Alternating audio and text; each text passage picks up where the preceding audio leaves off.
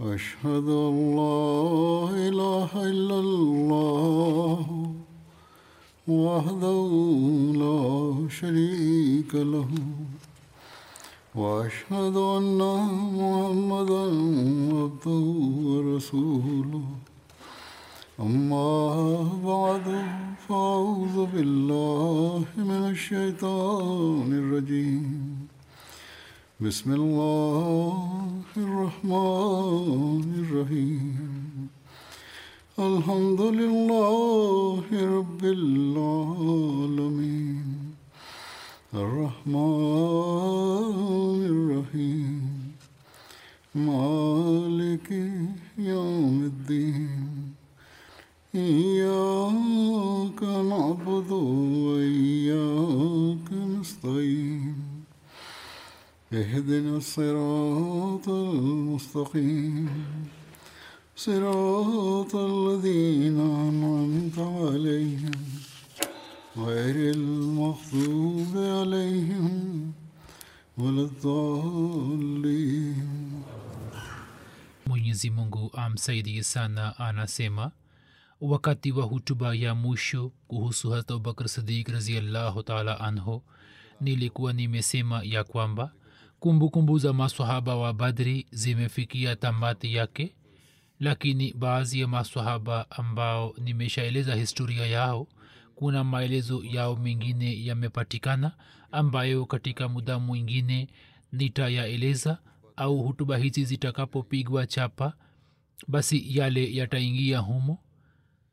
Baadhi ya watu wameniandikia ya kwamba kwa kusikiliza historia hii wamepata faida kubwa hivyo ni vyema kwamba sehemu hii pia ielezwe katika hutuba. Hivyo nimeona ni vizuri nieleze sehemu hii katika hutuba chache ili watu wapate kuelewa zaidi na wengi waweze kusikiliza. Kwa vyovyote vile kuhusiana na hilo sahaba wa kwanza ni hata hamza. Yeye alikuwa baba mdogo wa mtume salallahu alaihi wasallam na alikuwa mpendwa wake mapenzi ambayo yanaonekana katika maongezi mbalimbali ya mtume salallahu alaihi wasallam na pale ilipotokea shahada ya hamza wakati ule mtume salallahualhi wasallam alionyesha mfano wa aina gani yawezekana kuwa baadhi ya mambo yawe yanarudia. Riwaya inasema ya kwamba mtume salallahualhi wasallam alikuwa akipenda sana jina la hamza hazrat jabir bin abdullah raziallahu taala anhuma anasimulia ya kwamba katika nyumba ya mmoja wetu mtoto alizaliwa nao waliuliza ya kwamba wampe jina gani? Mtume salallahu alehi wasallam alisema kwamba mpe jina la hamza bin abdulmutalib jina ambalo ninalipenda zaidi kuliko majina yote kuhusu wake na watoto wa hamza imeandikwa katika atabakatul kubra ya kwamba hat hamza alikuwa amemoa binti ya milla bin malik aliyetokana na kabila la aus ambaye yala na amir walizaliwa kutoka kwake.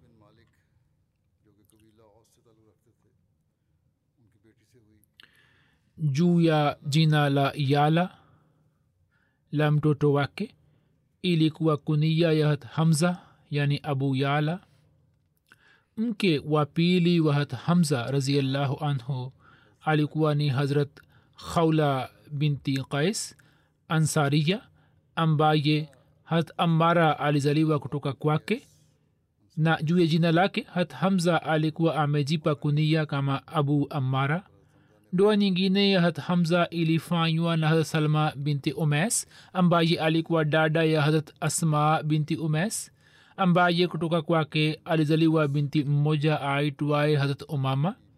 Huyu ndiye hat umama ambaye kuhusu binti huyo hat ali hat jafar na hat zaid bin harisa walikuwa wamebishana.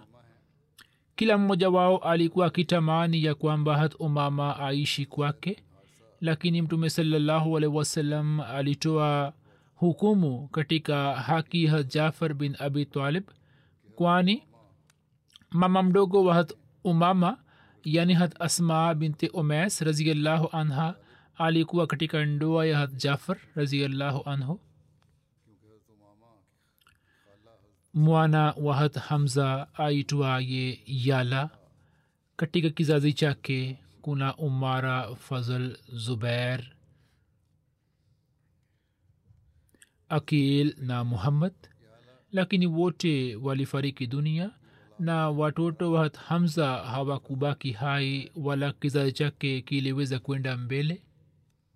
Kuhusu binti hat hamza aitwaye umama kuhusu binti huyo hitilafu itokayo baina ya hat ali na hat jafar na hat zaid bin harisa habari zake zimetajwa hapo juu. Maelezo yake yamepatikana hivi katika bukhari. Imesimuliwa na hat bara bin azib. Yeye alisema ya kwamba mtume salallahu alehi wasalam aliponuia kufanya umra katika mwezi wa zulqada watu wa makka wakakataa kutoa ruksa kwamba aingie makka mwishowe mtume alifanya nao suluhu juu ya sharti hili ya kwamba mwakani atakuja makka kufanya umra na ataishi kwa siku tatu.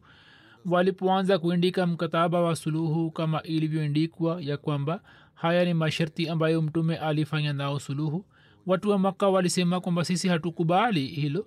Kama tungekubali kwamba wewe ni mtume wa allah basi tusinge kuzuia. Bali hapa wewe ni muhammad bin abdullah tu mtume alisema kwamba mimi ni mtume wa allah na pia ni muhammad bin abdullah. Mtume alimwambia ali kufuta neno la rasulullah. Alisema kwamba kamwe sitafuta lakabu yako. Mtume alishika karatasi ile yenye maandishi na alikuwa hajui kuandika vizuri. Yeye aliandika haya ni masharti ambayo muhammad bin abdullah ameyaweka hatutaleta silaha yoyote katika makka isipokuwa panga ambazo zitakuwa katika vifuniko vyake tu. Na kutoka makka hatutamchukua mtu yeyote hata kama akipenda kwenda nasi na katika wenzetu hatutamzuia mtu kama akitamani kuishi makka. Sawa na mkataba mwakani walipoingia makka na muda wake ukafikia tamati quraish wakaaja kwa hat na wakasema kwamba mwambie mwenzako yani muhammad salllahu alaihi wasallam ya kwamba sasa aondoke kutoka hapa kwani muda uliopangwa umekwisha pita tayari. Hivyo mtume salllahu alih wasalam akaondoka huko. Binti hat hamza akaja nyuma yake ambaye alikuwa akisema kwamba e amu yangu hat ali akaenda kumchukua na akashika mkono wake na akamwambia fatuma salam kwamba umchukue binti ya amu yako yeye akampandisha nyuma yake. Hapo ali zaid na jafar wakaanza kubishana kuhusu binti huyo wahat hamza. Ali alisema mimi nimemchukua kwani huyu ni binti ya amu yangu. Na jafar akasema hapana ni binti ya amu yangu na mama yake mdogo ni mke wangu. Na zaid akasema kwamba huyu ni binti ya ndugu yangu. Kisha mtume akatoa hukumu ya kwamba yeye aishi kwa mama yake mdogo na akasema kwamba mama mdogo ni sawa na mama mdogo ni sawa na mama mzazi na akamwambia ali kwamba wewe ni kwangu na mimi ni kwako na akamwambia jafar kwamba unafanana nami katika sura na sera na akamwambia zaid kwamba wewe ni ndugu yangu na rafiki yangu. Ali alisema huwezi kumua binti ya hamza? Mtume akasema kwamba huyu ni binti ya ndugu yangu nami ni amu yake. Huzur anasema kwamba hata matatizo hayo madogo madogo pia yanatatuliwa katika matukio hayo saa nyingine kesi zinakuja katika kadhaa ya kwamba kwa nini aende kwa mama mdogo au bibi yake hivyo hukumu zimetolewa hapa.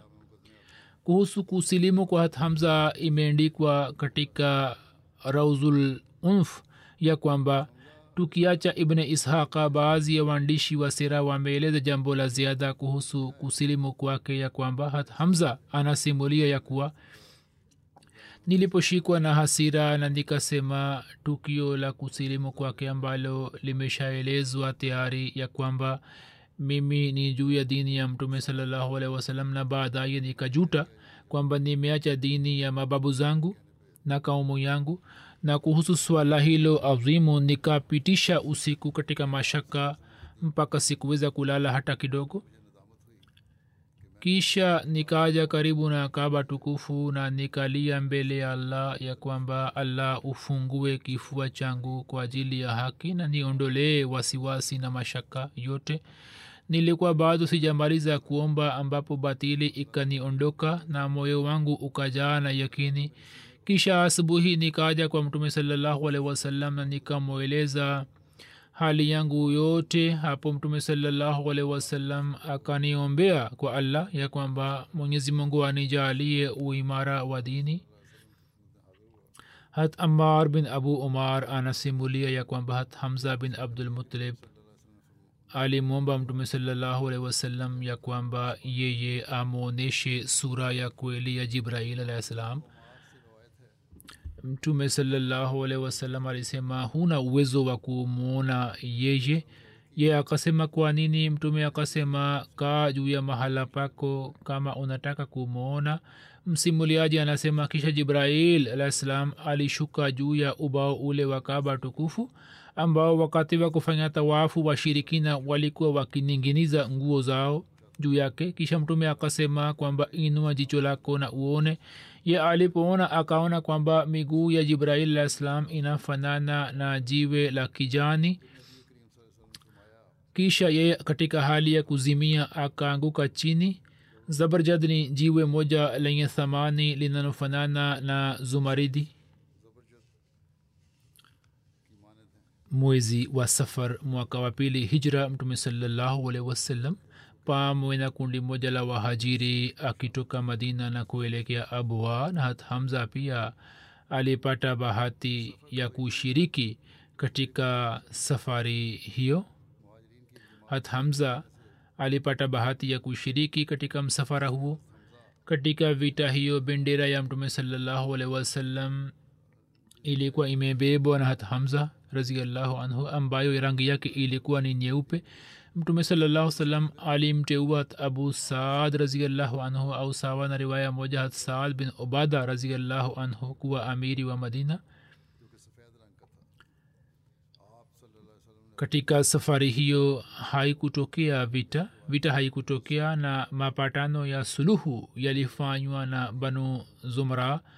Hiyo ilikuwa ni vita ya kwanza ambamo mtume salallahu salam alishiriki mwenyewe na safari hiyo inaitwa waddan vile vile. Kuhusu safari hiyo hatmita bashir masaheb ameandika katika sir khatamanabiyin ya kwamba ruksa ya kupigania jihadi na upanga ilitolewa katika mwaka wa pili wa hijra katika mwezi wa safar kwani njama za kumwaga damu za quraish na zidi ya mipango yao hatari ili kusalimisha waislamu kulikuwa na haja ya kuchukua hatua stahiki kwa haraka iwezekanavyo. Hivyo mtume salallahu katika mwezi huo huo akiwa na kundi la wahajiri kwa jina la allah akatoka madina.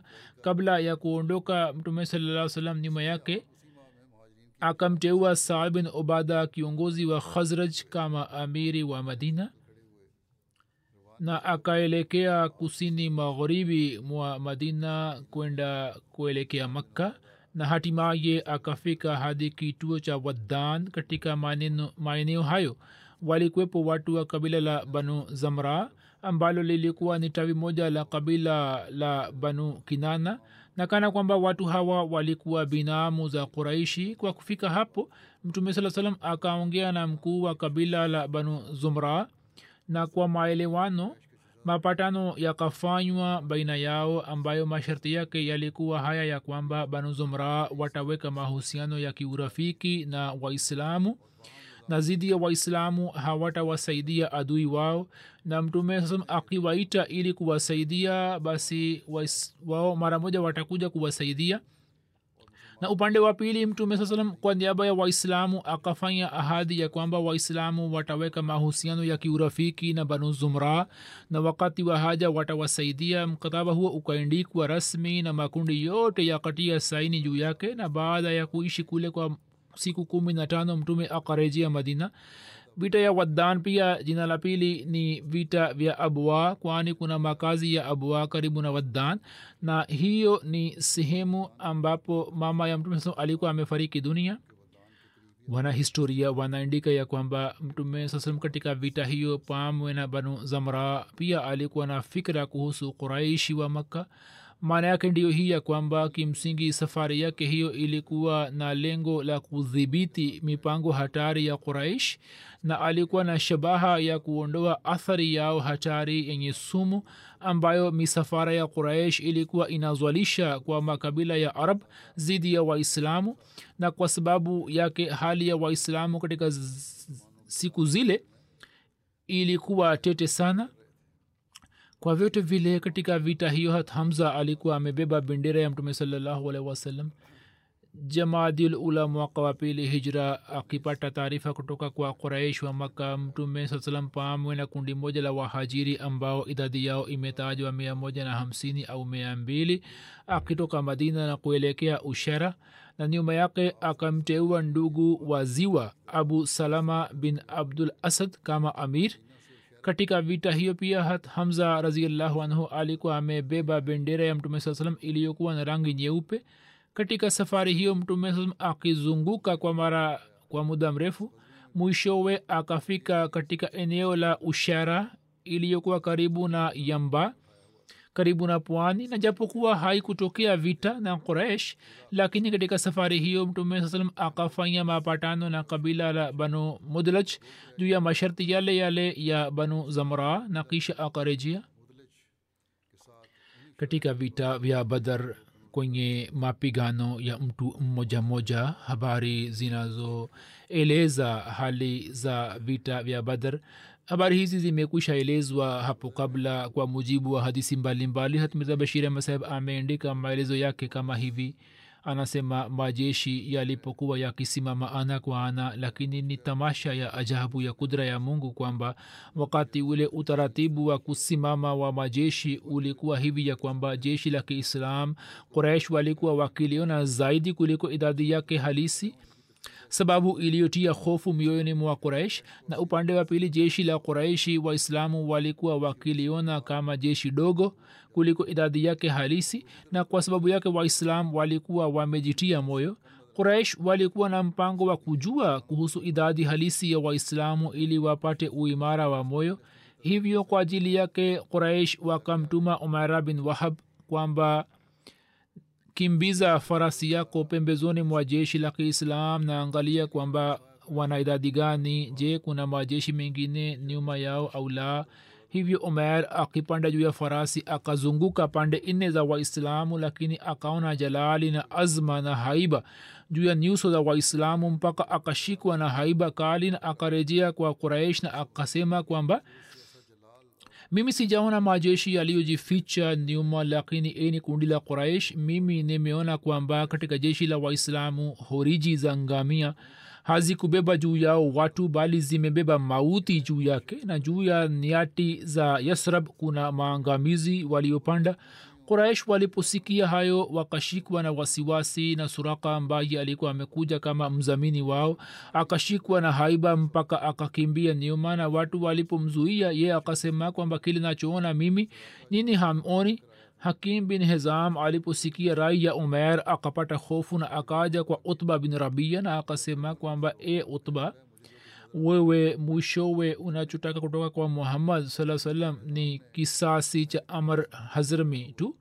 Yeye alikuwa mwenzako. Je haiwezikani kwamba wewe kwa niaba yake utoe diyat na ukiwa na quraishi urudi nyuma humo utapata heshima ya kudumu? Utba ambaye alikuwa ameshikwa na hofu akasema kwamba ndio ndio mimi niko tayari na akasema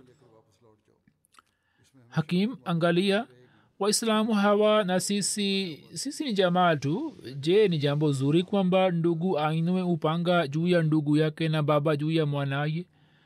Wewe fanya hivi kwamba nenda mara moja kwa abu jehel yani abul hakam na weka mbele yake pendekezo hilo na huko utba mwenyewe akipanda juu ya ngamia akaanza kuwafahamisha watu ya kwamba kupigana na jamaa si jambo zuri hivyo tunatakiwa kurejea nyuma na kumwacha muhammad juu ya hali yake ili aendelee kupambana na makabila mengine ya arab na tutaona kitakachotokea na kisha angalieni kwamba kupigana na waislamu hawa si kazi rahisi kwani hata kama muniite mwoga ilhali mimi si mwoga mimi naona hawa ni wafanyabiashara wa mauti.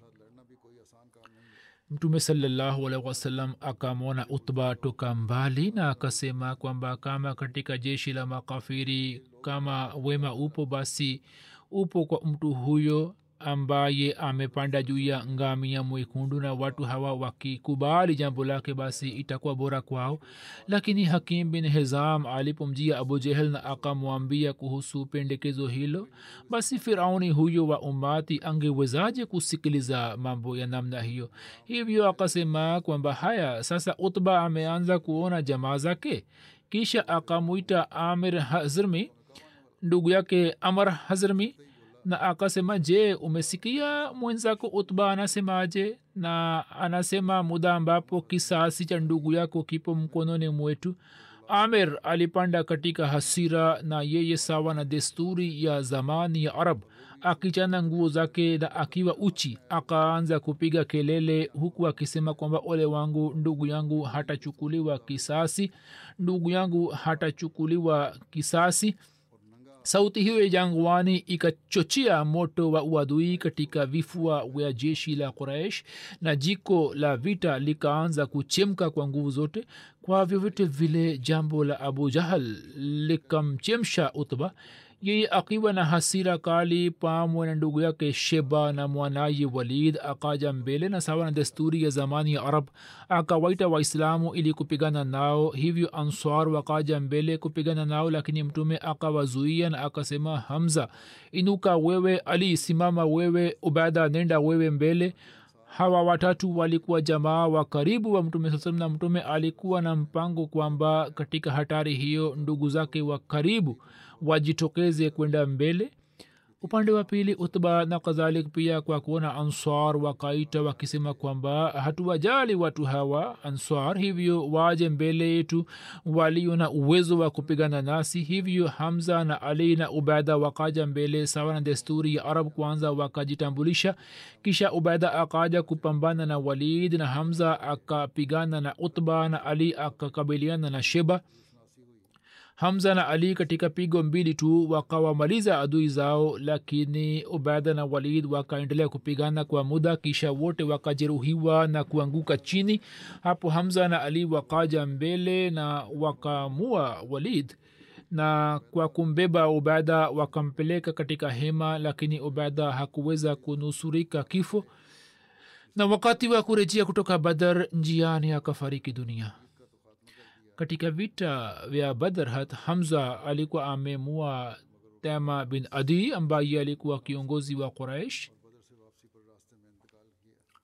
Riwaya moja inasema ya kwamba wakati wa kutokea tukio la badr hat hamza katika hali ya ulevi alikuwa amewaua ngamia za hat ali.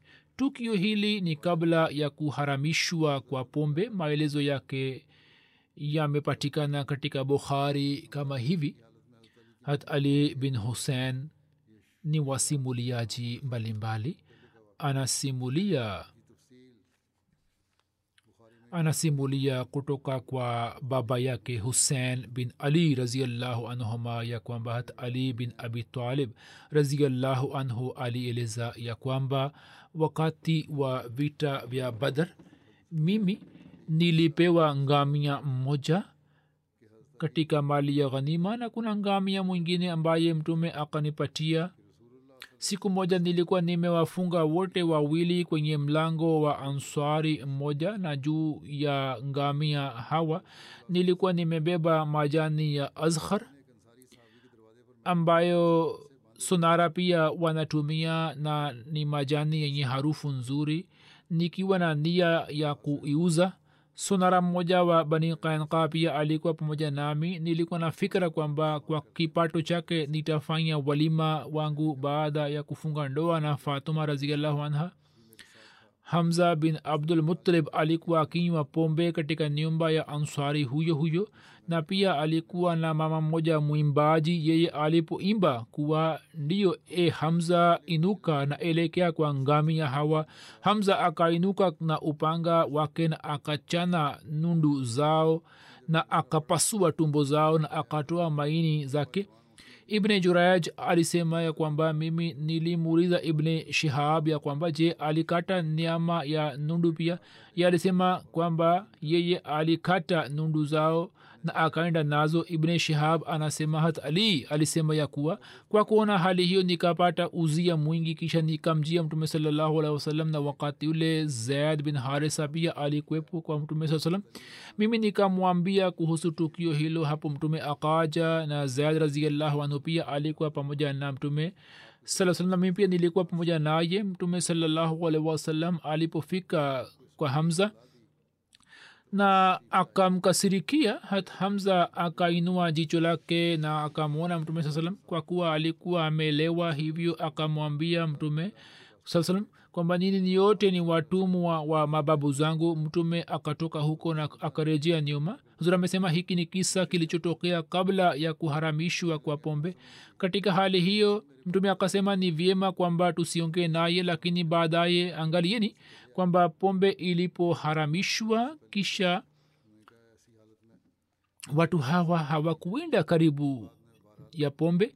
Hiki ni kiwango cha maswahaba cha kutii amri za mwenyezi mungu kwamba mara moja wakavunja mitungi.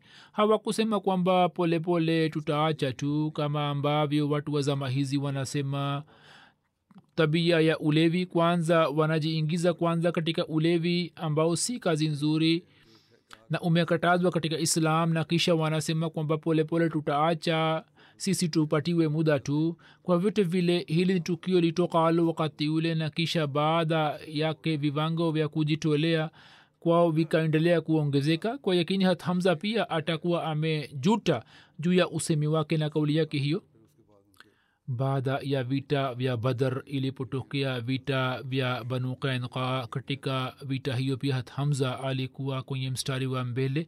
Katika vita hiyo pia bendera ya mtume saa hat, hamza alikuwa ameibeba ambayo ilikuwa na rangi nyeupe. Maelezo yake hatmiza bashir ahmad saheb ameandika kama hivi ya kwamba mtume salaa salam alipohama maka kuhamia madina wakati ule katika madina yalikwepo makabila matatu ya mayahudi ambayo majina yake ni banu kainqa banu nazir na banu quraiza mtume saa salam mara baada ya kufika madina akafanya nao mapatano ya suluhu na hivyo akaweka msingi wa kuishi kwa amani. Kwa mujibu wa mkataba makundi yote mawili yalikuwa na wajibu wa kustawisha amani katika madina na adui wa nje akiishambulia madina basi wote kwa pamoja watapigana naye. Mwanzoni mayahudi wakafuata mkataba huo na kwa uchache kizwahiri tu wao hawakubishana na waislam lakini walipoona kwamba waislam wanaanza kupata nguvu katika madina hapo nia yao ikaanza kubadilika. Nao wakafanya mpango wa kuzuia waislamu ili wasipate nguvu na kwa ajili yake wakaanza kutumia kila aina ya njia iwe halali au haramu. Mpaka ili waweze kuleta mtafaruk kwa waislamu wakaanza kuchochea vita ya ndani kwa ndani. Hivyo riwaya inasema ya kwamba safari moja watu wengi wa kabila la aus na khazraj walikuwa wameketi kwa pamoja na walikuwa wanazungumza mambo mbalimbali kwa mapenzi na amani. Ndipo baadhi ya mayahudi wenye fitna wakafika huko na wakaanza kuongea kuhusu vita vya boas. Hiyo ilikuwa ni vita kali itokayo miaka michache kabla ya hijra na katika vita hiyo watu wengi wa aus na khazraj walikuwa wameuawa vita hiyo ilipotajwa tu kumbukumbu zake zikapatikana mioyoni mwa baadhi ya vijana na matokeo yake yakawa hivi kwamba jambo likazidi na kufikia hatua ya kunyosha panga baina ya waislamu lakini ni kheri ikatokea kwamba mtume sasa akapata ripoti ya tukio hilo na akaja na baadhi ya maswahaba zake na akawafahamisha makundi yote mawili na akawatuliza. Kisha akawalaumu akisema kwamba nyini katika uwepo wangu mnashika njia ya ujahilia na hamthamini neema hii ya mwenyezi mungu kwamba yeye kwa kupitia islam amewafanyeni kuwa ndugu na saha yake hiyo ikawaletea answar athari ya ajabu mpaka machozi yakaanza kudondoka machoni mwao na nao wakafanya toba na wakakumbatiana. Vita vya badar ilipokwisha na mwenyezi mungu kwa fadhila yake akawajalia waislamu ushindi juu ya makafiri na viongozi wakubwa wakubwa wa makka wakauawa katika vita hiyo. Ndipo moto wa husuda wa, wa mayahudi wa madina ukachemka na wao wakaanza kupigana na waislamu na katika majlis wakaanza kusema wazi kwamba kushinda jeshi la quraish si jambo kubwa. Muhammad saa salam akipigana nasi ndipo tutamwambia kwamba vita maana yake ni nini. Hata katika majlis moja wakasema maneno hayo mbele ya mtume saa salam hivyo riwaya inasema ya kwamba baada ya vita vya badr mtume saa salam alipofika madina yeye siku moja akiwajumuisha mayahudi akawasihi na akieleza madai yake mbele yao akawaita katika islam. Lakini viongozi wa mayahudi wakatoa jibu baya wakisema kwamba e muhammad saa salam labda wewe kwa kuwa uwa makuraish wachache umepata kibri wao walikuwa hawajui kuhusu vita hivyo ukipigana nasi utajua kwamba wanaopigana na watu ni wa aina gani. Mayahudi hawakuishia juu ya onyo hilo tu pekee bali inaonekana kwamba wao wakaanza kupanga mipango ya kumua mtume saa salam kwani riwaya inakuja inayosema kwamba katika siku zile talha bin bara ambaye alikuwa sahaba mwaminifu sana kabla ya kifo chake akafanya wasia kwamba nikifa usiku basi mtume saa asiitwe kwa ajili ya jina yangu wakati wa usiku isije akapata shida fulani kutoka kwa mayahudi. Ilmuradi baada ya vita vya badr mayahudi wakaanza kupanga njama mbalimbali zidi ya waislamu na kwa kuwa katika mayahudi wa madina banu kainka walikuwa na nguvu zaidi na washujaa hivyo wao ndio waliotangulia kuvunja mkataba hivyo wanahistoria wanaandika ya kwamba katika mayahudi wa madina banu kainka ndio waliotangulia kuvunja mkataba na baada ya badr. Ndio walioanza kufanya uasi mkubwa na wakaonyesha bughza na husda na wakavunja mapatano lakini pamoja na hayo yote waislamu chini ya mwongozo wa mkuu wao wakaonyesha subira na hawakuchukua hatua zidi yao bali hadisi zinasema kwamba baada ya mkataba huo uliofanywa na mayahudi mtume saa salam alikuwa akiwajali sana mayahudi hivyo safari moja muislamu na myahudi wakahitilafiana. Myahudi alisema musa ni mbora kuliko manabii wote. Muislamu akapata hasira juu ya kauli yake hiyo na akamtendea kwa ukali kidogo na akasema mtume saa salam ni mbora kuliko manabii wote. Mtume alipopata ripoti ya tukio hilo akakasirika juu ya swahaba huyo na akasema kwamba si kazi yako kwamba wewe ueleze ubora wa mitume wa allah juu ya wengine. Kisha akieleza sifa moja ya musa akamtia moyo myahudi. Lakini hata hivyo mayahudi wakaendelea kuzidi na kuongezeka katika njama zao na upinzani wao na mwishowe sababu ikatokea kutoka kwa mayahudi ya vita na uadui wao haukuweza kubaki katika mioyo yao. Na kilichotokea ni kwamba mama mmoja muislamu akaenda kununua kitu fulani kutoka duka la myahudi baadhi ya mayahudi wenye shari ambao walikuwa wameketi dukani wakamuuzi kwa njia mbaya sana na hata mwenye duka pia akafanya hivi kwamba sehemu ya chini ya kikoi cha mama huyo yeye akaininginiza na kitambaa cha mgongo wake. Matokeo yake yakawa hivi kwamba mama huyo kwa kuona shari ya mayahudi hawa alipotaka kurejea nyuma yeye akawa uchi. Hapo mwanaduka huyo myahudi na wenzake wakapiga kelele na wakaanza kucheka juu yake. Mama huyu muislamu kwa kusikia hayo akapiga mayoe na akaomba msaada kwa bahati muislamu mmoja aliyekuwa karibu akaja huko na katika mgogoro huo mwanaduka myahudi akauawa hapo muislamu huyo akashambuliwa toka pande nne na mtu huyo akauawa papo hapo. Waislam walipopata taarifa ya tukio hilo wakashikwa na hasira kali.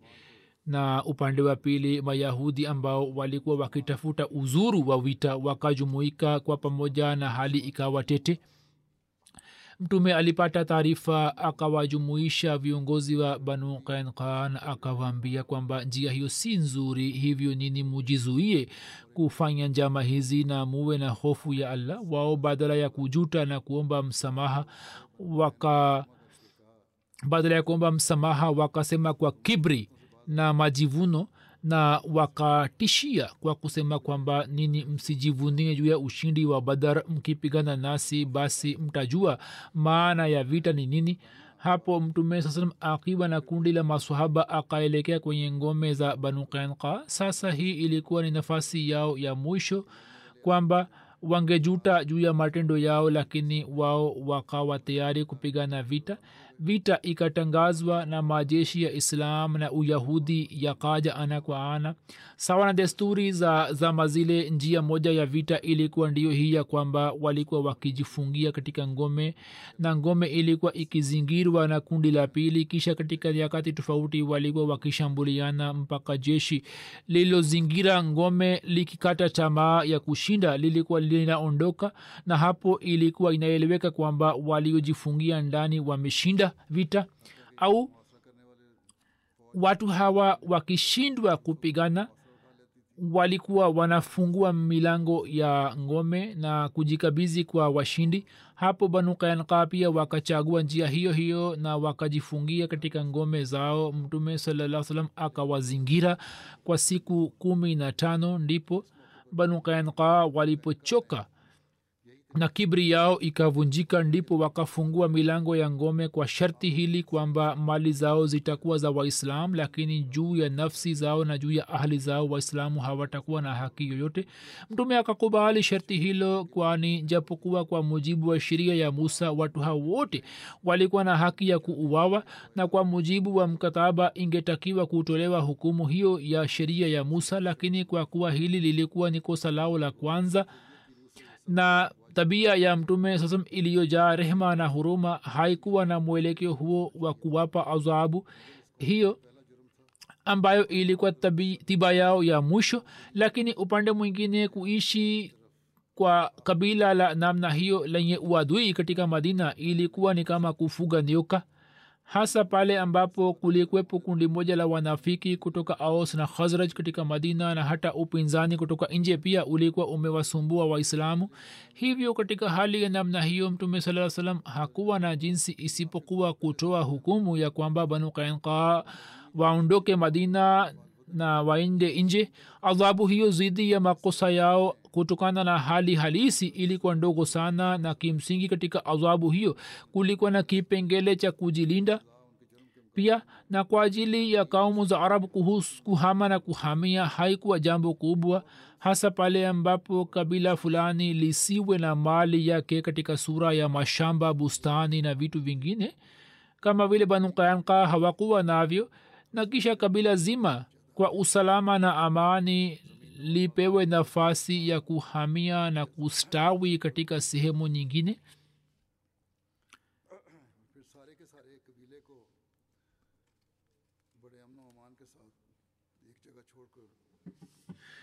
Hivyo banu kenka kwa amani na utulivu wakaacha madina na kuelekea siria mtume saa salam akamkabizi ubada bin thamit jukumu la kuwasindikiza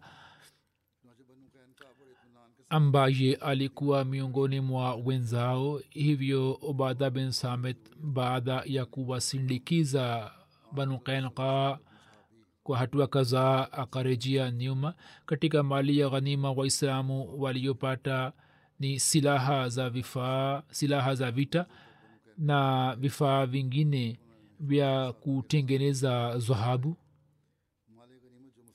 kuhusu banu kenka inapatikana katika baadhi ya riwaya ya kwamba watu hawa walipofungua milango ya ngome zao na wakajikabizi kwa mtume saa salam hapo kwa sababu ya uasi na njama na shari zao mtume salallahu salam akaamua ya kuwaua wanaume wao wanaume wao lakini juu ya uombezi wa abdullah bin ubai bin salul mkuu wa wanafiki mtume akaachana na nia hiyo. Hazur amesema kwamba jambo hilo halina ushahidi wowote wahakiki wanapinga riwaya ya namna hiyo kwani katika riwaya zingine imeendikwa wazi kwamba banu kainka walikuwa wamefungua milango juu ya sharti hili kwamba wao na familia zao zitasamehewa. Hivyo haiwezekani kutokea kwamba mtume baada ya kukubali sharti hilo angetumia njia nyingine na angepanga mpango wa kuwaua wanaume wao. Hivyo jambo hilo ni batili kabisa isipokuwa banu kainka walipoweka sharti hili. Hiyo inaonyesha wazi kwamba hata wao wenyewe walikuwa wakielewa kwamba adhabu yao halisi ni kuuawa. Lakini walikuwa wameomba rehema kutoka kwa mtume saa salam na baada ya kupata ahadi kutoka kwake walitaka kufungua mlango wa ngome yao ya kwamba wao hawatapewa adhabu ya kuuawa. Lakini japo mtume alikuwa amewasamehe kwa rehma ya nafsi yake lakini inaonekana kwamba mbele ya allah watu hawa kwa sababu ya matendo yao mabaya na makosa yao. Hawakuwa na haki ya kuachwa hai katika dunia. Hivyo riwaya zinasema kwamba sehemu ambapo watu hawa walikuwa wamekwenda huko mwaka moja ulikuwa bado haujapita ndipo wakaambukizwa na ugonjwa fulani na kwa sababu yake kabila zima likaafa vita vya banu kanka ikatokea zulhija mwaka wa pili wa hijra na katika vita hiyo hamza alikuwa ameshika bendera ya mtume salallahu wasallam.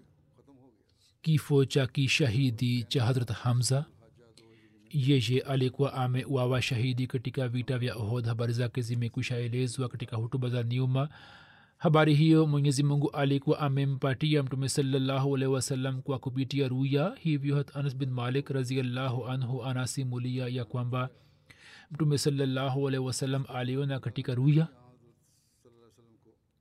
ya kwamba mtume salallahu alisema mimi nimeona katika ruya ya kwamba mimi nafuata mbuzi dume na nimeona kwamba ncha ya upanga wangu imekatika. Hapo nimetoa utabiri kwamba nitamua mbuzi dume wa kaum yani kiongozi wao mkubwa na utabiri wa kukatika kwa ncha ya upanga ndio huu kwamba kuna mtu wa familia yangu ambaye atawawa shahidi. Kisha hamza akawawa shahidi na mtume saa salam akamua talha ambaye alikuwa kiongozi mkuu wa washirikina. Hat hamza mwili wake ulikuwa umekatwa na sura yake ilikuwa imeharibiwa pua na masikio yake yalikuwa yamekatwa na tumbo lake lilikuwa limepasuliwa. Mtume saa alipoona hali yake akashikwa na huzuni na ghamu na akasema kwamba mungu akinijaalia ushindi juu ya quraish basi mimi nitakata miili ya watu wao thelathini. Ila hali riwaya moja inasema kwamba mtume akaapa kiapo na akasema nitafanya musla ya watu wao sabini. Hapo aya ikatrimka kwamba wain aqabtum faaqibu bimisli ma uqibtum bihi walain sabartum lahuwa khairu lissabirin na kama mkijilipiza basi jilipizeni sawa na vile mlivyoonewa na kama mkisubiri hakika huo ni ubora kwa wanaosubiri hapo mtume salallahu alisema kwamba tutafanya subira na akalipa kafara ya kiapo chake hat ibni abbas raziallahu anhuma anasimulia ya kwamba mtume salallahu alehi wasallam alisema jana usiku nilipoingia peponi nikaona manzari ya kwamba jafar pamwe na malaika anaruka ilhali hamza akiegemea kitanda ameketi juu yake anas raziallahu anhu anasimulia ya kwamba mtume salallahu alehi wasalam siku ya uhud alipita karibu na hat hamza pua na masikio yake yalikuwa yamekatwa. Hapo akasema kwamba kama nisingekuwa na wazo kuhusu huzuni na ghamu ya hasafia mimi ningemwacha hivi hivi mpaka allah angemuinua kutoka tumbo la ndege na wanyama na kisha yeye raziallahu anhu akavishwa sanda katika shuka moja mtume salallahu alehi wasallam wakati wa kifo cha hamza na kwa kuona maiti yake jinsi alivyoonyesha subira na mfano wa hali ya juu wa subira na pia jinsi alivyomlazimisha dada yake hamza na shangazi yake kwamba wao pia waonyeshe subira. Habari zake zimekwisha elezwa katika hutuba za nyuma na kisha tukio la kuwazuia kina mama answari kwamba wasipige kelele juu ya maiti tukio hili khalifatulmasih rabi rahimullah taala alikuwa amelieleza katika hutuba yake moja aliyotoa kabla ya ukhalifa wake wakati wa jalsa salana. Mimi naliweka mbele yenu tukio ambalo linaangazia hulka njema na tukufu za mtume salallahu alaihi wasallam hivyo ni vyema nieleze hapa japokuwa imekwisha elezwa kwa kupitia hadisi mbalimbali. Khalifa wanne anasema kwamba mtume sasam alikuwa akimpenda sana hamza na mapenzi haya yanaonekana wazi kutoka maneno aliyotamka mtume saa salam kwa kusimama karibu na maiti yake wakati wa jioni ya ohd alisema e hamza mimi nina hasira leo na uchungu ambao nimepata kwa kusimama juu ya maiti yako. Mwenyezi mungu asinionyeshe uchungu wa namna hiyo katika siku za usoni. Wakati huo shangazi yake hasafia na dada yake hat hamza pia kwa kusikiliza habari hiyo wakaja huko. Mwanzoni mtume hakuwa ruhusu kuona maiti ili wasije wakashikwa na hisia lakini pale walipoahidi kuonyesha subira hapo akawapa ruksa. Wao wakaja kuona maiti ya hat hamza na wakaona maiti ila hali wazalimu walikuwa wamepasua kifua chake na walikuwa wameharibu uso wake. Japokuwa kifua kilikuwa kina kinapasuka kwa ghamu lakini safia akaendelea kusimama kidete juu ya ahadi yake ya kufanya subira. Akasoma ina lillah na akaendelea kulia na kuketi kule kule. Hali yake ndiyo hii kwamba machozi yalikuwa yakidondoka machoni mwake. Msimuliaji anasema kwamba mtume pia akaketi karibu yake. Machozi yaliendelea kudondoka machoni mwake. Hasafia alipokuwa akitulia kidogo mtume pia alikuwa akitulia kidogo na alipokuwa akilia mtume pia alikuwa analia na machozi yake yalikuwa akidondoka kwa kasi. Dakika chache zikapita katika hali hiyo hiyo. Hivyo hayo ndiyo yalikuwa machozi yaliyokuwa alama ya kuomboleza kwake na hiyo ndiyo suna ya mtume. Aliingia katika madina ila hali madina nzima ilikuwa inaonyesha hali fulani ya maombelezo na kutoka kila nyumba sauti zilikuwa zikitoka. Mtume akasema kwa uchungu kwamba hakuna mwenye kulia juu ya maiti ya hamza nani anaweza kulia juu ya hamza? Kwani ahle beit asubuhi na jioni wanafahamishwa kwamba wafanye subira? Answar waliposikiliza maneno yake wakashikwa na hisia na wakakimbilia nyumba zao na wakawaambia wake zao kwamba acheni kuwaombeleza kuhusu watu wengine na muombeleze juu ya hamza. Katika dakika chache tu kila mmoja akaanza kulia na kuomboleza juu ya maiti ya hamza kina mama answar wakajumuika. Mtume kwa mtume saa salam mtume akasikia sauti yao na akatoka nje na akaona kwamba kina mama answar walikuwa wamejumuika. Mtume akawaombea na akawashukuru na akasema kwamba kupiga kelele juu ya maiti za kina baba si halali. Hapo desturi hiyo ikaachwa nafsi zetu zijitolee juu ya miguu ya mtume salallahu alih wa sallam ambaye alikuwa mwalimu mwenye hulka njema aliyekuja kutufundisha dini kutoka mbingu wa ruhania alikuwa mwenye busara na mwenye mantiki ambaye alikuwa akiona asili ya binadamu. Kama wakati ule mtume angewazuia kina mama answar kupiga kelele juu ya maiti za ndugu zao labda baadhi ya watu wangejisikia vibaya na wasingeweza kuvumilia. Lakini angalie jinsi kwa hikima na busara kwanza alivyowaelekeza mwelekeo wao upande wa baba yake mdogo na kisha alipowazuia kupiga kelele akawazuia kuhusu kupiga kelele juu ya maiti ya baba yake mdogo. Huu ni uchaguzi wa allah angalieni jinsi mwenyezi mungu alivyotuma mtu ambaye alikuwa akijua kuhusu asili ya binadamu na alikuwa mwenye kujali hisia za watumishi wake.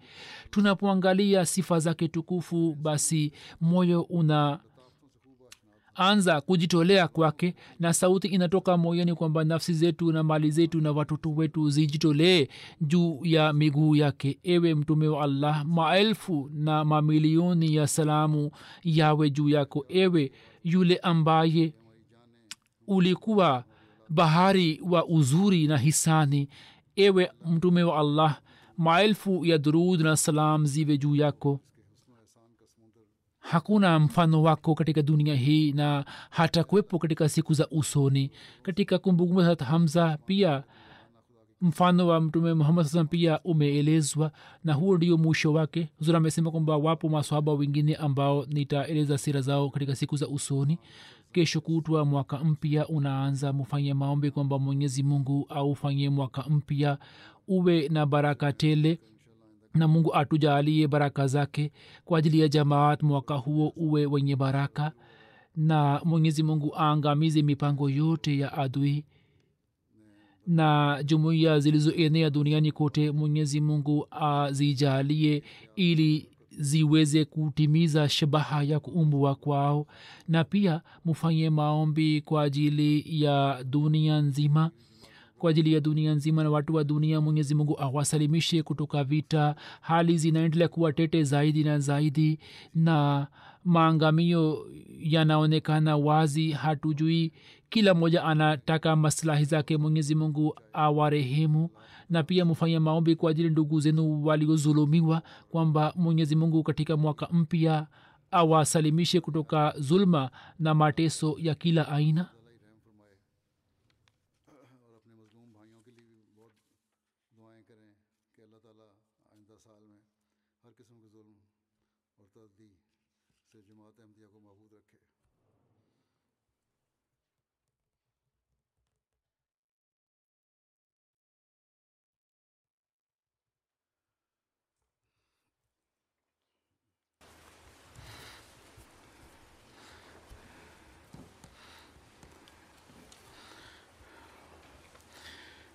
الحمد لله الحمد لله نحمده ونستعينه ونستغفره ونؤمن به ونتوكل عليه. ونعو- ونعوذ بالله من شرور أنفسنا ومن سيئات أعمالنا. من يهده الله فلا مضل له ومن يضلل فلا هادي له. ونشهد أن لا إله إلا الله ونشهد أن محمدا عبده ورسوله. عباد الله رحمكم الله. إن الله يأمر بالعدل والإحسان وإيتاء ذي القربى وينهى عن الفحشاء والمنكر والبغي يعظكم لعلكم تذكرون اذكروا الله يذكركم وذوه يستجب لكم ولذكر الله أكبر.